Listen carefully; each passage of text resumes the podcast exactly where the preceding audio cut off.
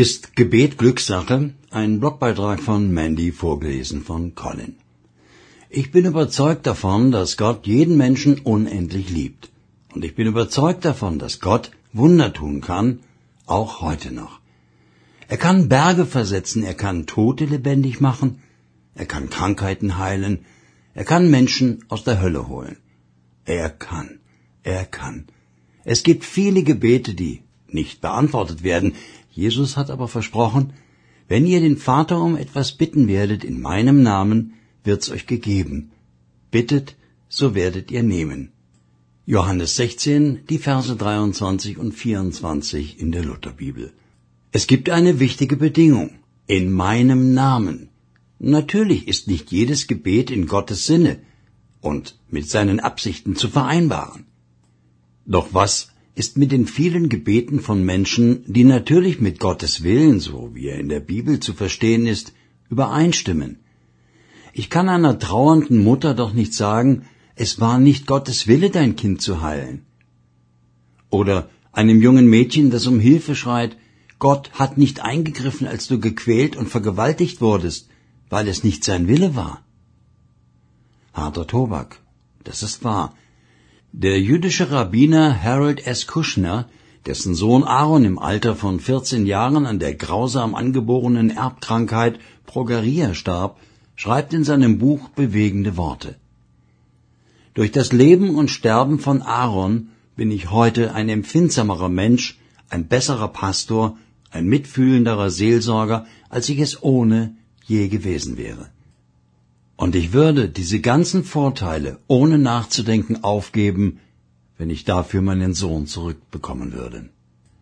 Hätte ich die Wahl, würde ich auf alles geistliche Wachstum und die Tiefe verzichten, die ich durch unsere Erfahrungen gesammelt habe, und würde wieder so sein wie vor 15 Jahren, ein durchschnittlicher Rabbi, ein gleichgültigerer Seelsorger, der einigen Menschen helfen kann und anderen eben nicht, und der Vater eines aufgeweckten, fröhlichen Jungen.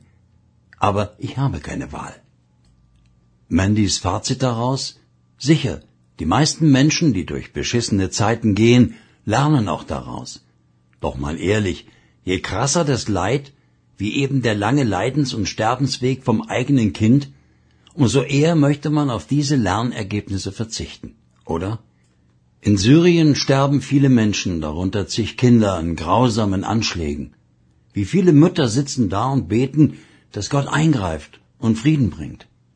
Ich las kürzlich von einem Mann, der sich dafür einsetzt, Kinder zu retten, Kinder, die Opfer von Menschenhandel für Prostitution geworden sind. Er erzählte, wie er kleine Mädchen gesehen hatte, die versklavt in Bordellen in Südostasien lebten. Ermittlungsbeamte hätten die Hütte gestürmt und gesehen, wie eines der Mädchen ein Gebet um Hilfe mit Graffiti über die gesamte Wand ihres Zimmers gesprüht hatte.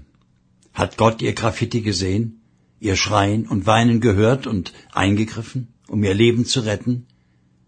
Das Mädchen wurde jedenfalls befreit.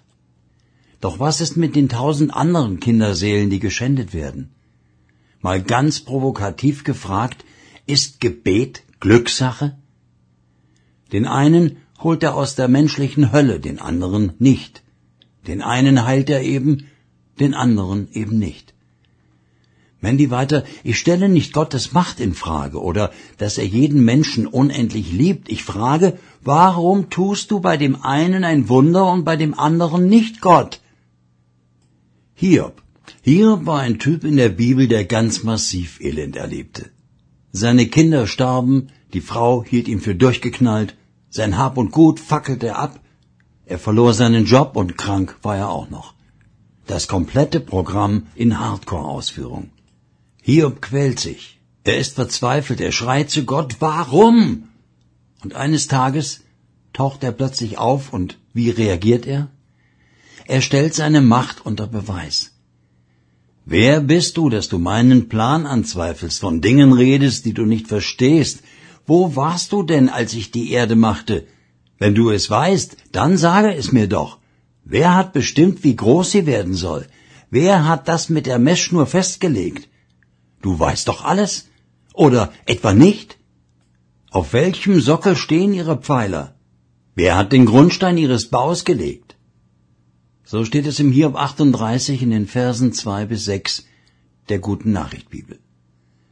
Das ist eine ordentliche Aussage, oder? Gottes Antwort auf Hiobs Warum ist einfach nur, schau mich an. Lies das doch vielleicht mal nach, also Hiob 38 bis 41. Und das Interessante, Hiob ist plötzlich ganz demütig drauf und sagt, ich kannte dich ja nur vom Hören sagen, jetzt aber hat mein Auge dich geschaut. Ich schäme mich für alles, was ich sagte, in Staub und Asche nehme ich es zurück. Hiob 42 in den Versen 5 und 6.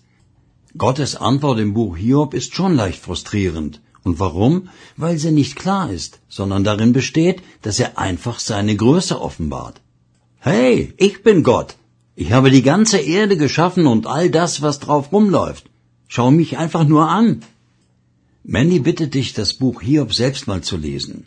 Was mir auffällt, sagt sie, was mir auffällt, nachdem Gott vor Hiob erschien und seine Größe gezeigt hat, da fragt Hiob nicht mehr nach dem Warum. Ich lerne daraus, dass es eigentlich nicht darum geht, sich mit irgendwelchen Vermutungen rumzuschlagen, warum er manche Gebete scheinbar nicht beantwortet, sondern dass es vielmehr darum geht, sich mit Gott selbst zu beschäftigen. Wer ist dieser Gott?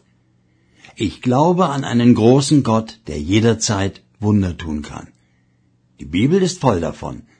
In meinem Leben und im Leben von Freunden sind schon einige Wunder geschehen, für die ich unendlich dankbar bin.